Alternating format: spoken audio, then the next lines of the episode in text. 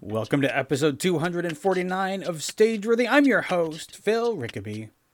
Stageworthy is a podcast about people in Canadian theatre featuring conversations with actors, directors, playwrights, and more. If you like Stageworthy and you listen on Apple Podcasts, I hope that you'll leave a comment or a five star rating. Your ratings and comments help new people find this show, or even better, if you know someone that you think will like the show, tell them about it. Some of my favorite podcasts became my favorites because someone I know told me about them. And remember, you can find and subscribe on Apple Podcasts, Google Podcasts, and Spotify. And if you want to support Stageworthy, consider dropping some change in the virtual tip jar. You can find a link in the show notes. Your support helps Stageworthy continue to bring you great conversations in theater. You can find Stageworthy on Facebook, Twitter, and Instagram at StageworthyPod, and you can find the website with the archive of all 249 episodes at StageworthyPodcast.com. And if you want to drop me a line, you can find me on Twitter and Instagram at Phil Rickaby, and my website is philrickaby.com. My guest this week is multidisciplinary artist Reba Turleson.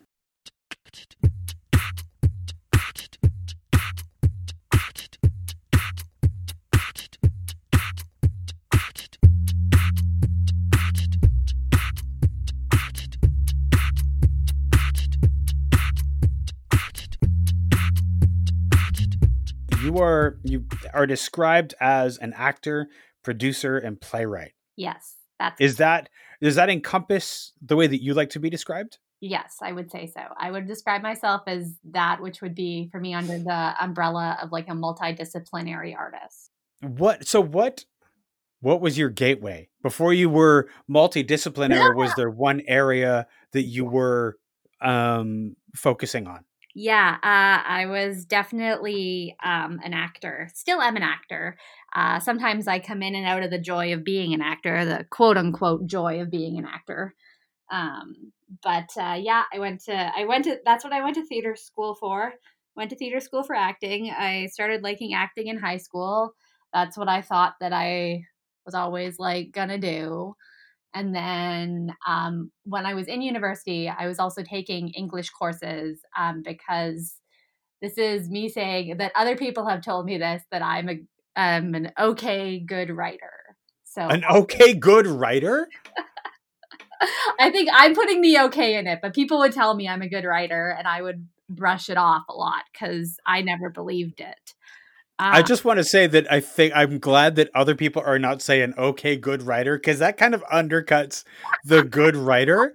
So no, that's me interjecting my own like uh like uh, a little bit self-loathing there, but uh uh-huh, uh-huh. um, but because I I like creative writing, I did it in high school.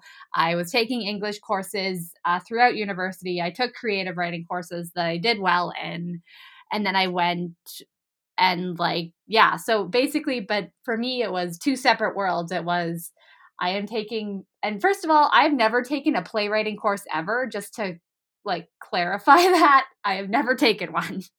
um, so uh, for me, it was this is in one category, and my acting in theater is in another category. And then one year, I think I helped produce. I helped produce a fringe show, and I had never done that before because my friend asked me to, and she was also like, "But you're also going to be in it," and that was like the cinch for me. I was like, "Well, if I can be in it, then okay." so I helped her do that, and then I think either the year after, or the year after that, I think I submitted for the Winnipeg Fringe Festival, um, not thinking that I would get in, and I got in, and then I was like, oh no. And then my dad actually wrote the first fringe play that I like really produced by myself with his help. But it was like my concept and my idea. And now I'm trying to, now I've done two plays that I've more written since then. And I'm kind of trying to, trying to work on it. But for me, they were always very separate things. And people would Mm. always tell me that I was a good writer. And I Mm. was like, I don't believe that or they would say you have a really good ear for dialogue and i was like i don't think that's true um but interesting then reading like reviews and stuff and people being like this dialogue and i was like oh okay.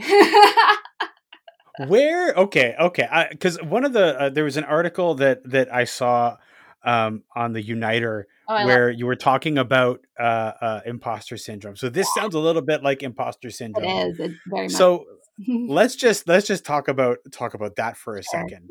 Um because i think imposter syndrome is something that almost everybody suffers from but few people talk about oh i definitely have it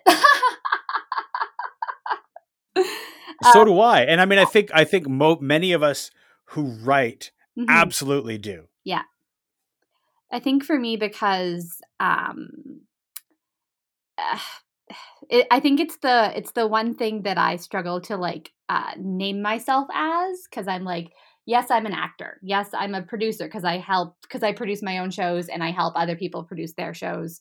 Yes i'm a theater artist. Um, when i put the category of writer, I've always like I really don't want to. I'm like I I like I I guess I sort of do it. Um and I don't know why. I think for me it comes from a feeling of I have friends and know people that have like that's been their jam this entire time, mm. like being a playwright and they took playwriting classes and that was like their major and that was the thing they did and I feel really shitty being like, "Oh, hey, this thing I just like picked up and now quote unquote have a skill in. it is it is so funny the way that the way that we we we play this this this kind of game with our brains. Like what is the thing that will allow us to call ourselves a writer? Yeah. One of the things that that helped me was discovering that one of my favorite authors, Neil Gaiman, suffers from imposter syndrome. Yeah. Which made me realize that like, oh, wait a second. No, this is it doesn't matter how mm. successful you are. Yeah. That doesn't let you off the hook as far as imposter syndrome goes. Yeah. I agree. and uh, my dad's a writer, so I always feel like, and he would always call me a writer. That's not him mm. like, you're not a writer. But my dad's a writer. And uh, to me, I'm like, but I'm not like there. It's just a thing I dabble in. It's like I dip my toes into the shallow end of the pool and then if something else comes out, I'll like leave mm. school.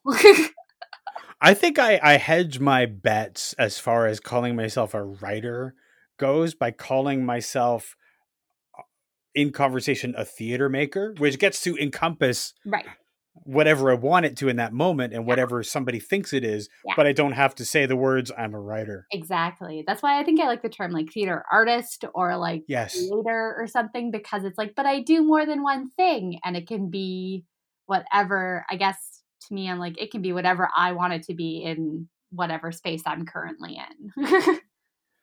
now, you mentioned getting the theater bug in high school. Had you done any kind of acting before that, or was high school the thing that got you in?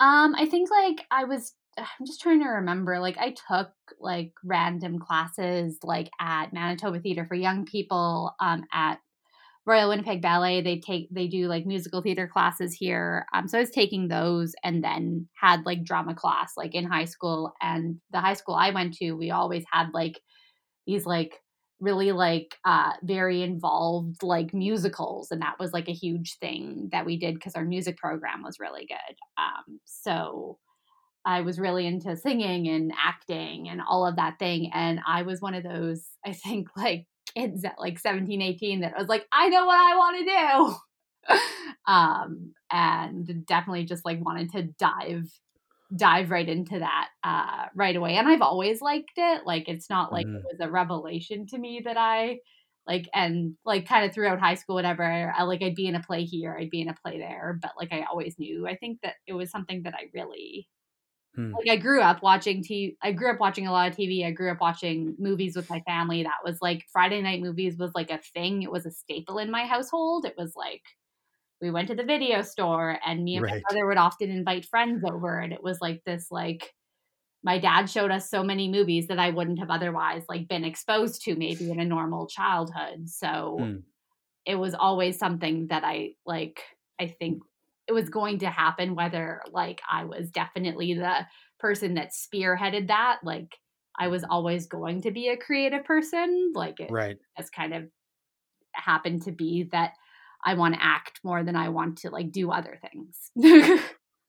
but your your gateway into that was musicals. You, that musicals were your gateway drug into theater. Where I think so. Do you remember?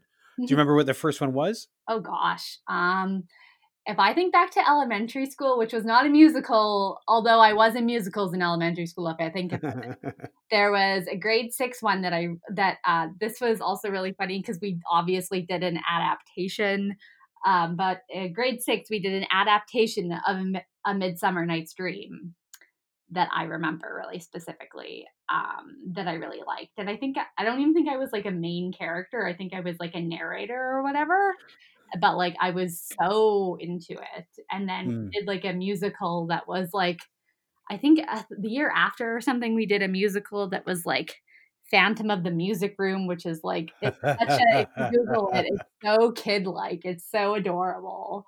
Um, but like I was so into that and like like putting on makeup to like go and like perform and like just like I felt like I don't know. I think I felt more myself on stage. I don't know if that was mm. like a reality, but uh, my dad always talks to me because my brother is also an artist, and he always talks that he's like, I can never do what you folks do in the way that like he would always see, especially because we're really involved in Fringe together. He would always see me like get so I guess nervous and ramped up, and he was like, and I don't know what happens to you, but when you go on stage, none of it is there it's like totally disappeared. And I'm like, because mm. it's one of the places I think I feel the most comfortable.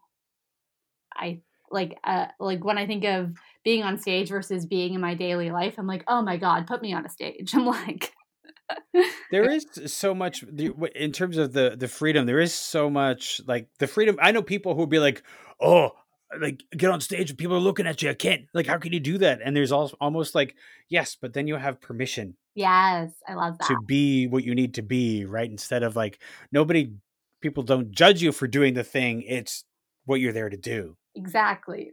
I think that's how yeah, I like I I think I get nervous beforehand, but only because mm. like I don't even know why. Like it's not that I'm never like don't feel like prepared or anything. It's just like, but it's more like a, it's the nervousness adrenaline that gets me going. Yes. Yeah. Like, oh God, but I got to go on stage. so I almost think that I mean that's sort of like a necessary thing and not necessarily nerves and maybe sometimes it is nerves but there should be some kind of excitement, right? Yeah, and if yeah. if that ever stopped, if you were ever like sitting backstage before this show started thinking to yourself, "Oh, whatever."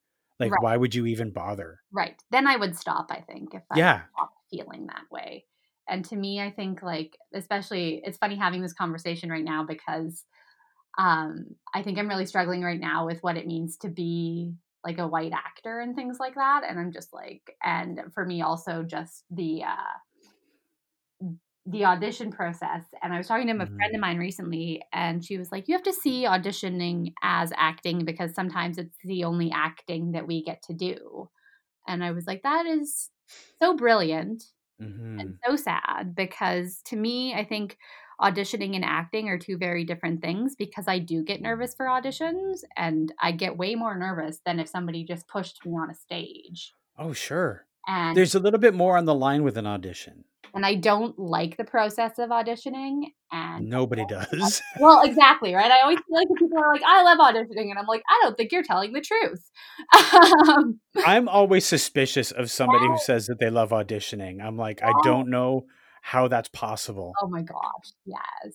And like, I think for me, um, thinking about that, to me, I also don't like the idea and it's taken me i think a long time to like really realize this which is i think why i started creating fringe shows because i was like but i'm not getting cast in things. And it was really very upsetting to i mean it still sometimes is obviously upsetting but um it was really frustrating and i was like but and i guess like talking i think talking to um especially with winnipeg we get so many different artists coming through and um my my friend Sam Mullins, actually, who's a Toronto, um, uh, I think he was born in Vancouver, but now he's a Toronto based uh, comedian, storyteller, uh, brilliant person. And uh, I remember having a conversation with him one of the first times I met him, and he was like, why don't you do that? And I was like, I don't think I can. And he was like, I think you can. And I was like, what? Mm.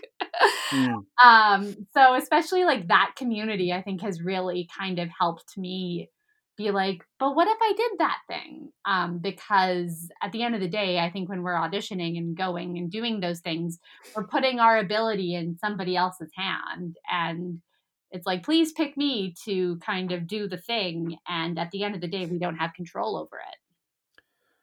No, but there's something wonderful about the about fringe and indie theater yeah. where you're putting your work out there. Mm-hmm. And you can you'll be more invested in that than you ever will for something else that somebody just sort of yeah. cast you in. It's very true. It's yours. Yeah. I would agree. Um, now I want to go back to something you sort you said um, just a, a, couple of minutes ago that you're you're struggling with being a white actor, right? And Can I you talk a little bit I, about that. I don't even know that I phrased that correctly. I probably phrased it wrong.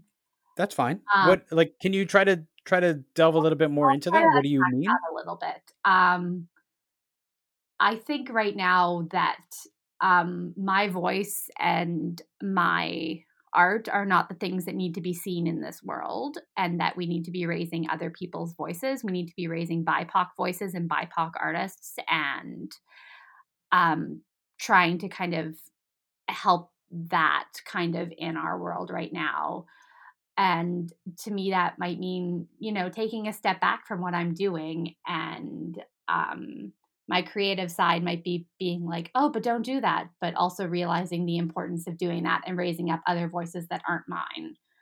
Um, so I guess when I say struggling, but it's a good struggle challenge that needs to happen. And I'm glad that it's more so trying to happen. And I mean, we still have a lot of work to do. We still aren't doing enough, but mm-hmm. Um, for me, I'm really trying to take a look at what that means uh, for me right now it is certainly an interesting an interesting thought. Um, I think there's there there's to me that sounds like there's almost a danger there of like, oh, I should stop doing this thing that I love that fuels me, but that doesn't raise anybody up. Exactly. Exactly. I think if I can just sort of like jump in and say a couple yeah. of things on yeah.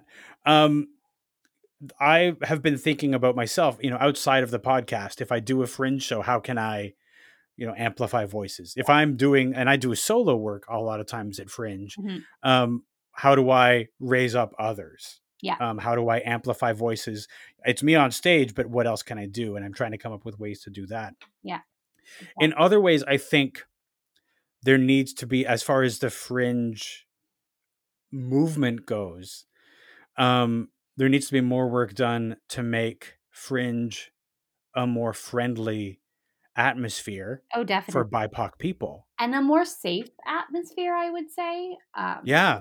again i can't really speak to um, and i'm not trying to speak to how that is uh, for a person of color because i am not um, but uh, just kind of being in conversation with someone where that might be an issue mm-hmm. uh, was really raised to my attention last summer, where it was things that I didn't necessarily register or know, and then mm-hmm. just be like, oh, okay, this is happening.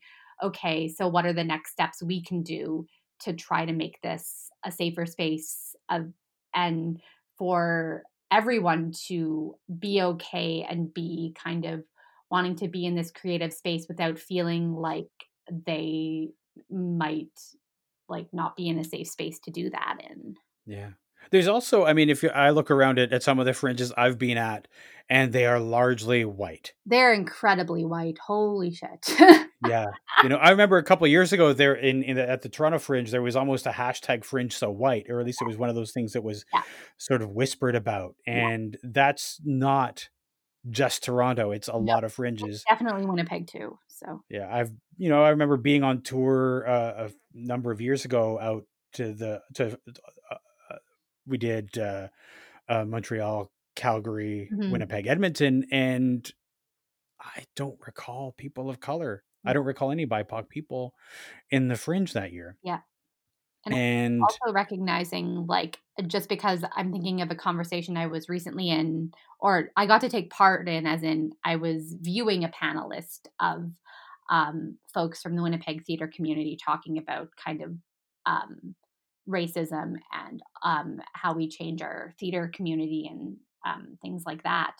I think what we also have to realize when I think about fringe and stuff, I've had the fortune of um like if I don't have the money, I know I my parents have helped me out um, with producing work and giving me money to produce work. And sometimes, and a lot of the time, money is a barrier. And like, especially like, I think of like all the admin fees or like fringe fees or whatnot to do all the things to mm-hmm. posters and handbills, never mind like the, um, like I saved up to apply to Edmonton Fringe because I saved money from like my fringe show that was like in 2019 to like apply to Edmonton Fringe because Edmonton Fringe's fee is so insane to even apply. Like, well, because you ha- Edmonton is the only one where you have to pay their full fee up front. Yeah, and if you don't get in, they give it back. But yeah. oh god, no one's gonna want me in Edmonton now. no, but you know what? I mean, I think that people in Edmonton are well aware. Yeah. of how but of that particular barrier. And I think it's a privilege that I often didn't think about because I was like, oh, of course I have that money. Or even if I don't have mm. that money, I have resources that I can ask people. And I'm yeah. like, well, what are we doing to but I like it's a weird line because I know that obviously fringes have to make money, otherwise they wouldn't happen. But what are we doing? How can how can we make it more accessible financially to people. Mm-hmm. Are we doing yeah. anything about that?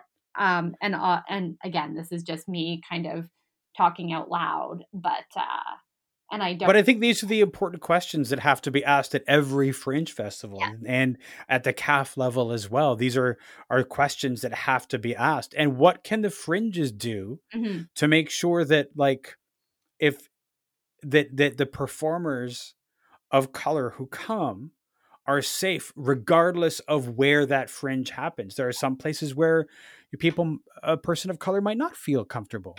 And I think that they're totally in their right to not feel comfortable. Yes. Because Absolutely. there are shitty people on the fringe circuit, and that also needs to be said. There are shitty, yes. dangerous people on the fringe circuit, and I understand that it is not always even a safe space for me as mm-hmm. a white girl. yeah yeah mm-hmm. yeah i think they're important important conversations and i think the i think there's learning mm-hmm. how to make space how to hold space yeah. and how to uh, amplify voices that don't necessarily mean that that and i don't think anybody is asking anybody not to try to make their art right just to make space and to amplify yeah if you have a platform you should 100% be putting the voices around you of people of color, of black people, of indigenous people uh, uh, out there. That's just that's just a fact. Yeah, and also to be able to hold each other accountable, and also I think to dismantle like a bit of um, the racism we already have that we're all mm-hmm. that we're still currently doing. Like it's not like it went away, um, and the dismantling of like uh for me, that looks like right now, really looking at the theaters in my community, what they have done, what they are doing. Are they going to be um, accountable? Are they going to be held accountable? Um, and kind of, yeah, just, I don't, I, but I think you know I, I know exactly what you're saying, and I think that the that's where uh your uh, your voice, my voice, can be used to amplify because they've all made statements mm-hmm. about how about you know oh we haven't done such a great job. We pledge to do to do more. Yeah. when this moment is over right. and they announce a we need to be telling them that they that we remember that you said this. Mm-hmm. we expect you to follow through and if you don't we're going to tell you about it. Yeah exactly. Exactly um as when do you remember when what when your first what what when uh, Wow. Speaking, um, when was your first Fringe? Um, my first Fringe as like a producer and an actor uh, was 2015. My first Fringe as an actor was 2014. And what uh, what were you? Uh, when was your first Fringe that you went to? Oh gosh, I I feel like a bad fringe person only because it might have been 2013. That's okay. I mean, I find that I find that a little bit uh, unusual based on the fact that you know in it's Winnipeg, and Yeah. when when I was in Winnipeg uh, for Fringe with with with the show I was doing back in the day, like we were amazed at how many people know what Fringe is. yeah, it's a real kind of it's a like I mean, this is not to me to be like it's not a thing in other cities because obviously that's untrue. Um, but uh, especially here, um, like I'm so sad it's not happening this year. There's so many things Mm, because of COVID that aren't happening this year.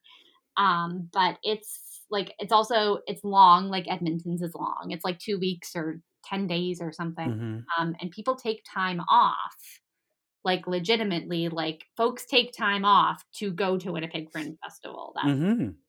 and the reason why I say I feel bad that I think I did my first acting show in 2014. I might have, and before that, in either 2012 or 2013, I volunteered. And the only reason that, like, that was the first year that I went was because I used to work at a summer camp and I was never at home during summer. Um, so I out of town July and August and was not even aware. And like not even aware and I was in theater school and I was not aware that Mm, Big Fringe was like such a big thing. wow. Um because I wasn't home. So Right. um yeah, I I always am like I'm embarrassed at quote unquote the game of Winnipeg Fringe I came to because people are like, "Oh, but you must have been." And I'm like, "I've only been kind of doing it for 5 years." it's interesting because 2012 was the year that I was in. My show was at the the the, the Winnipeg Fringe. What was your show? Um, Maybe I saw uh, it was it was called uh, The Last Man on Earth, and it was a silent film Ooh. style play. Um, I was there the same year that uh, Sam Mullins was doing uh, Tinfoil Dinosaur.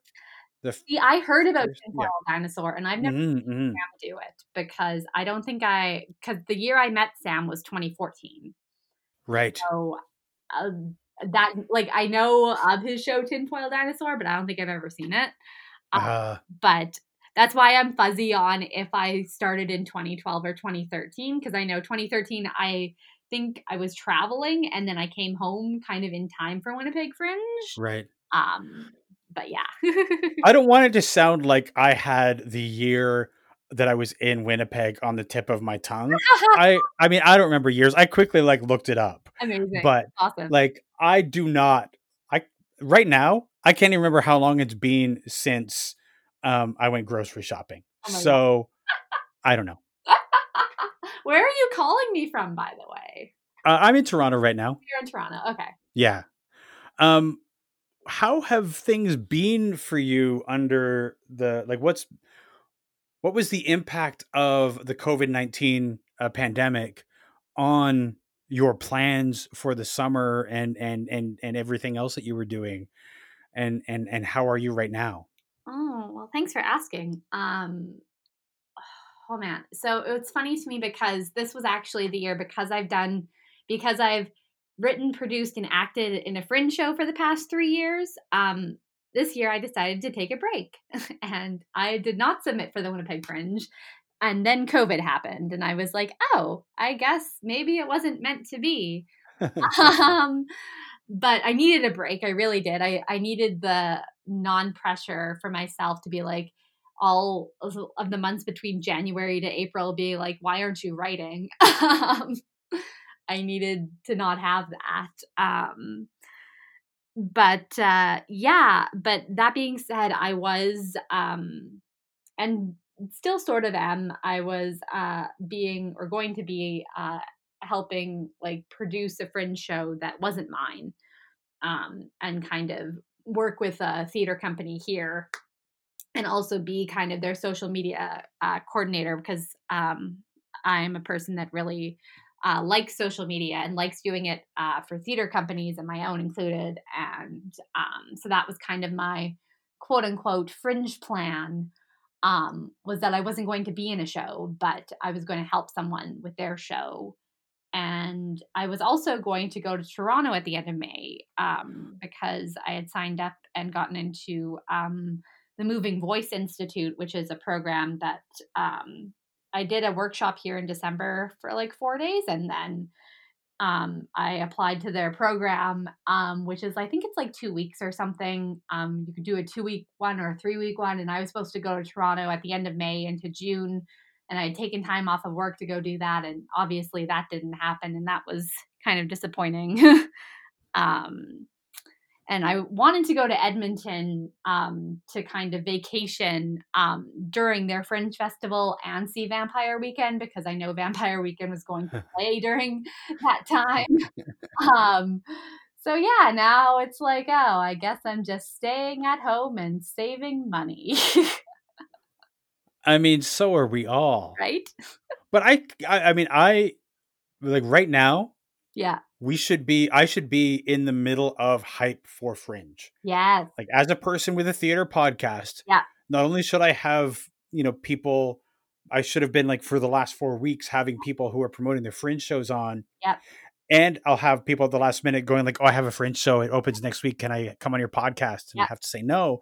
But like i should be getting ready to to see shows. Yes definitely there's nothing. There's nothing. And normally, like, exactly, I'm kind of in the same, a little bit. I'm just looking at my date here. I'm a little bit in the same timeline. I know Toronto's is earlier, but, um, like, it's still like it's the end of June. I'm thinking about when Winnipeg Tech would be, which would be like the first weekend, or maybe not the first. It always falls on our folk festival weekend here. So like the first or the second weekend in July um, and kind of ramping around that and then figuring out i'd also be figuring out whether i could go to folk festival or not which is obviously not happening um, right and yeah and yeah like normally i would be and i'd still be like getting amped up even though i wasn't necessarily like in a show and looking forward to seeing all my friends that would come to winnipeg because i only yeah. once a year um, yeah so and you know you'd be planning out what shows you want to see and that's a big that's a big thing as well. Yeah i would definitely be doing that. And how are you how are you dealing with the the time right now of of you know not having that coming up of of theaters being closed and everything else? How how are you keeping yourself busy um, well, I feel fortunate in in some ways in that because I've been unemployed in the past, I kind of know what I need to do to make myself feel like I'm doing something or like so that I don't get into I'm just going to watch Netflix all day, which I could very easily do. Oh yeah, and so have done in the past. Um, but I'm a very routine like person. That's the very uh, Virgo in me, in that I need to kind of set out a schedule and a routine. So I try to get up at the same time. Um, I tend to work out in the mornings. Um, I try to go to bed at the same time. I'm taking like online courses. Um, what else am I doing? I I was taking um, voice lessons, but they ended. I'm currently taking ukulele lessons, and my dance studio that's in Winnipeg uh, just opened up like for phase three. So I'm oh. going to dance about two or three times a week, I think. Like you get to go like to the studio? Yes, because man, because well, I mean, I don't know if you've looked at like, um, like Matt, like Winnipeg. Uh, we're opening up a lot. It's very frightening. Mm. yeah. But like anything that you think might be closed is probably not closed anymore. Yeah, we're just entering phase two in Toronto. Yeah. And I'm still not sure we're mature enough for that yeah, I'm still not. Con- there are so many people that uh, aren't wearing masks, and it's scary. Yeah, there was there's all kinds of you know shenanigans. People, yeah. there was like a massive party at the beach a couple weekends oh, ago, and it's just like yeah. I was I was scared for you. yeah. yeah. So um yeah. you but you're dabbling. You're you're learning the ukulele. Had you picked it up before? Um. So funny in that I have always wanted to, but uh, so last oh. year at the end of my fringe show, a family friend of mine who apparently had a ukulele, um, like gave me his ukulele and was like, "Here, I think you would actually use this," and it's just like sitting in my hmm. house, and I'm like, "I would actually use this." Um, so I just like when I say I just started, I mean like my first class was like last week. wow. Okay. So it's only like four weeks because I thought I could only commit to about like I didn't want to overcommit myself, which is something I tend to do.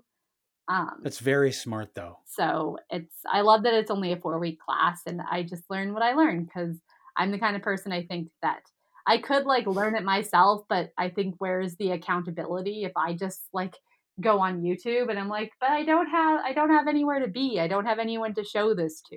So there, there is that for sure. The the the need, the desire to to to I don't know, for some acknowledgement that you're doing a thing. a little bit. I think we all want it because you know uh, there's there's that moment because I, I just I just realized that we've been on, in this situation for hundred days. Yeah.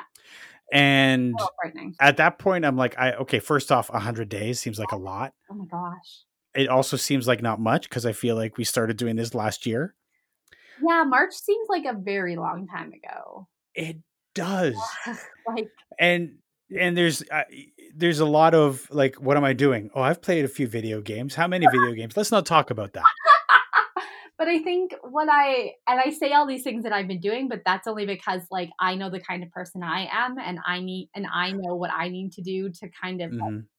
keep my mental health like at like I don't want to say at bay, but like to keep it kind of in a good position because I Mhm. also think that during this time there was this insane and insane's not the right word, but like this very like desperate need to create and this desperate need to write a thing and produce a thing and show a thing, especially for artists being like, but what are we doing? Because everything is closed. And I'm like, but why Yeah. don't we just like calm down and did nothing? Because we don't need to do things or we don't need to.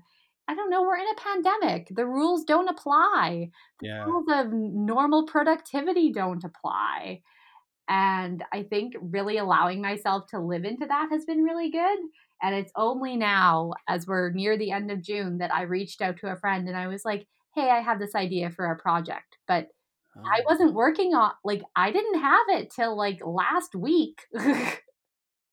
like, and it, and it only like, I only want to do it because it's something that I really want to do. It's not because I feel the need to create something because we're in the pandemic of COVID 19. hmm That's interesting. I mean, I was putting on, I've been putting at the beginning, the first few weeks, I sort of fell victim to a lot of that. Oh, if you don't come out of this with a new play, a new project, a new skill, what is all this time for? And I was like, but, and I would sit down and I would say, okay, write something. And I couldn't do it. Yeah. I thought, I felt like there was this, when there's anxiety, it's not the time for creativity. And there was this yeah. palpable anxiety just hanging over everything. hmm hmm And yet there's also a lot of people who were doing like suddenly there was like I'm doing a video thing and Yeah.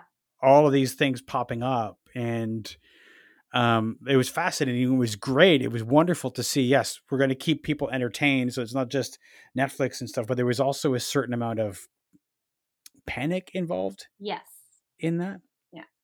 and I think about because I too at the beginning was like, oh my gosh, and I think I did a play reading of mine like on like Facebook near the beginning of the pandemic because I was like, wouldn't that be cool if I did that? And then I did that, and I was like, oh, I guess that was to me it was like, oh, that was just a thing I did, and realizing kind of like because I because we did it and we read it on a plot Mhm. like we read it it was just actors reading a play on it was basically actors reading a play on facebook Yeah. and i was like wow like just thinking back now i'm like did we need that like i don't know if we needed that yeah um, but i was like well whatever i did it it was fine. Um but yeah just really i think just i'm just really examining myself being like do i need to do something? And then like correcting myself being like i only should do something if i want to do something. And i'm saying that also because even though covid and the pandemic is happening and all of that like between March and like May, it was still like theater audition season here. So every so I say what else have I been busy doing was I was I had an audition every few weeks. Like if not every week, it was every 2 weeks. so Hmm. I was still doing things. It was just yeah I never got a chance to quote unquote be bored because then I would get an audition notice and then I would be like, well, guess I should submit for that.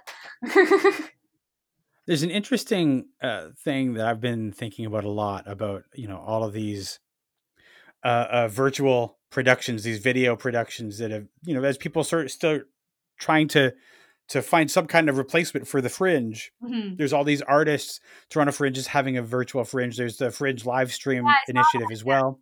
Yeah. And there's all these things.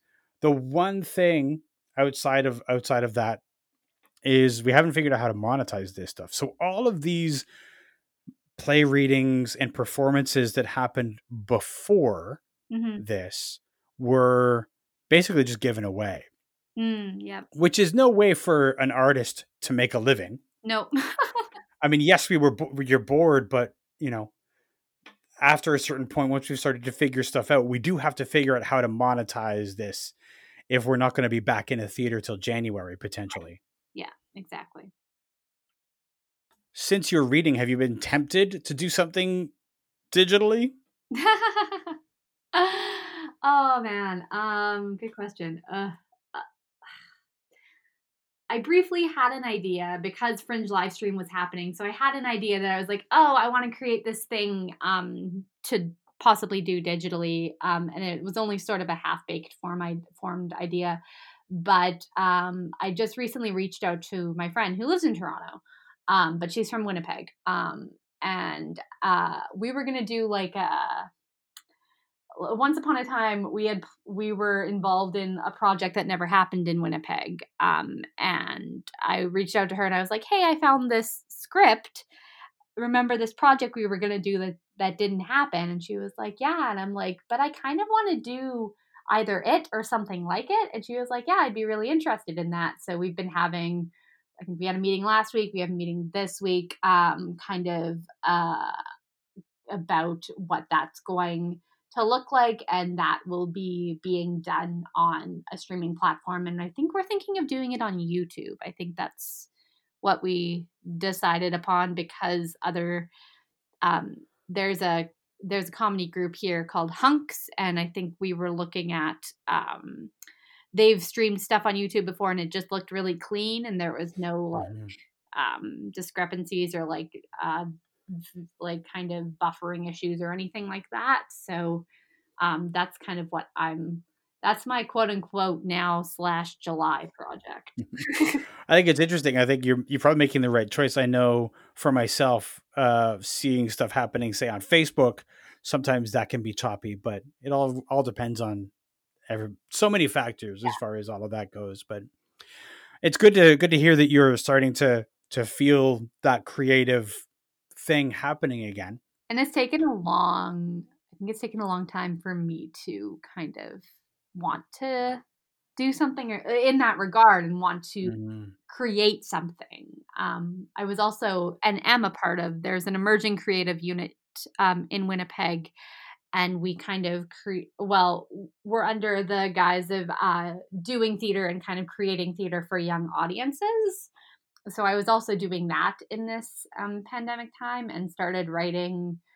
That was another. That's another project that I'm. I have no idea what that's going to look like, but I wrote some scenes about, um, like a, scenes for a play for a theater for young audiences show that hmm. I'm very excited about. So nice. I didn't know I had that in me, so that was really cool to discover as well because I would never think that I would be able to write a show um, for young for younger people that aren't of the age of like at least 17 like, yeah, yeah. let's throw some adult content in there yeah i mean i know what you mean about about not feeling the creative urge for quite yeah. some time i feel like it's just starting to creep back in yeah. for me after the first initial trying to force something to happen and realizing it just wasn't going to happen mm.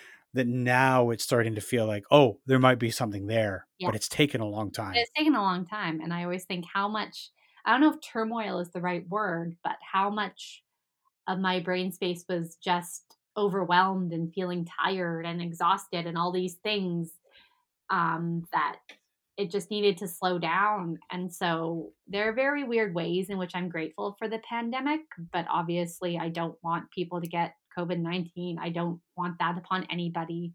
Um, but I am grateful in a small way that it allowed me to like slow down because my life was probably being too busy, which I think Mm-hmm. um, if people are like me in this regard, I associate um, I'm like happy or feeling good because I'm busy and productive, and my my status of myself is defined by how busy I am and how productive I am. And I think Mm-hmm. that can be obviously not just if we're not just talking about the art world, or we're talking about your job or whatever that looks like for you, which might not be art related. Um, I think a lot of people do have that, like, but I don't know what to do if I'm not Yeah. busy or if I'm not doing the things that I normally do. And I'm like, but the world has shut down. Yes. Yeah. to be okay with that. And this was the world telling us all to like wake the fuck up. Like, Mm-hmm. so yeah, in small ways, I'm grateful. Are you familiar with Maslow's hierarchy of needs? Ah, that sounds so familiar. But It seeing here like seeing that so took so much pressure off me because it was pointed out that like so there's five levels of the hierarchy of needs yeah. uh like physiological needs which is like food air shelter Mhm. safety needs personal safety love and belonging esteem at the top is self-actualization Mhm. you need the basis Yeah. to be able to get to the being able to be creative which is would be under self-actualization and we're at level 2 struggling to have safety. So of course none of us could really be that creative. Yeah. That makes a lot of and sense. And that took so much pressure off me to be like oh I I feel like such a failure because i haven't been writing something and now i'm like no there's a reason for that. Hmm I think it, it's always good to talk to other um, creators, artists in this time, and for all of us to be like, um, I don't think I need to create anything right now, and then just to kind of share in that and not feel guilty about it. yeah yeah Uh, absolutely really nice. Um, because I don't think I've come across an artist that's been like, you know what, I need to be like super productive right now. And it's like, you know what, maybe my productivity can take a back seat for like a month. yeah, I I really appreciated the people who are really open about the fact that they're not doing anything. Yeah. That they haven't been creative. I really appreciate that. Me too. if only to like ease my guilt of me not being creative. I think we have to be honest about it because otherwise, the majority of us are in that situation where we're not being creative and can't be. And then otherwise, we're just lying to each other and playing these terrible head games. Oh, let's not do that. No. So as we start to draw to a close, one of the questions that has been that I've liked to ask people, especially at this time, Sure. is what is giving you joy? What what helps you get from day to day and, and gives you that spark of joy in a time that is can be very stressful? Um, this is gonna sound so cheesy when I say it, um, but I'm going to say dancing um, because uh, so COVID happened and the dance studio that I literally have only started going to in September um, shut down, um, and I was in some programs there, and um, but then they managed to like put their platform online. So I was taking online courses, and they figured it out to do through Zoom. Um, so I was still able to take classes, and then recently my studio opened back up again, and just being able to be around people. And I think I, I wrote a Facebook status the other day that just feels really good. That was like, and it, this sounds so trivial. It's like, haha, I wrote a Facebook status. But what I love about, to me, what I love about dancing is I know I don't have to be good at it um, because I'm not. Um, because I like doing it, and I know I'm not like I'm not somebody that's been dancing since the age of five. Um, but uh, like just the energy, and for me, it's uh, now that my dance studio has opened, um, being around other people. Being around other people I don't live with um, has been really great. Um, and uh, their mantra, uh, this uh, dance community I'm a part of called Drop and Dance Winnipeg, their mantra is dance is a community. And I've created so many lovely connections with people that I would never normally create with um, because I'm not involved in the dance world of Winnipeg, Manitoba. um, but to me, uh, that's been the thing that gives me the most joy. I remember I was walking to class the other day and I ran into a friend of mine and she was like, Where are you going? And I'm like, Oh, I'm going to dance class. And she was like, You look so happy right now. You look like you like you look like you're really excited to be where you're going to go. And I'm like, That's really true. Um, so whenever I'm dancing right now, whether that's like mostly it's like when I'm in a class, um, but or even if it's like by myself, um, that's the thing that uh, continues to bring me joy, and it's very yeah, I don't know, it's it's really what's been getting me through that uh, through my pandemic. That and my antidepressants because my antidepressants are a godsend.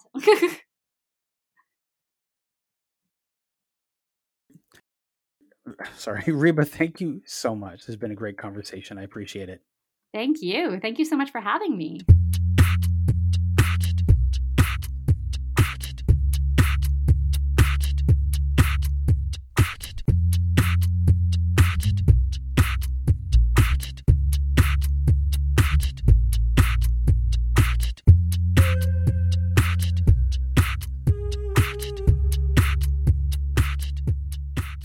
This has been a Homebody Productions production.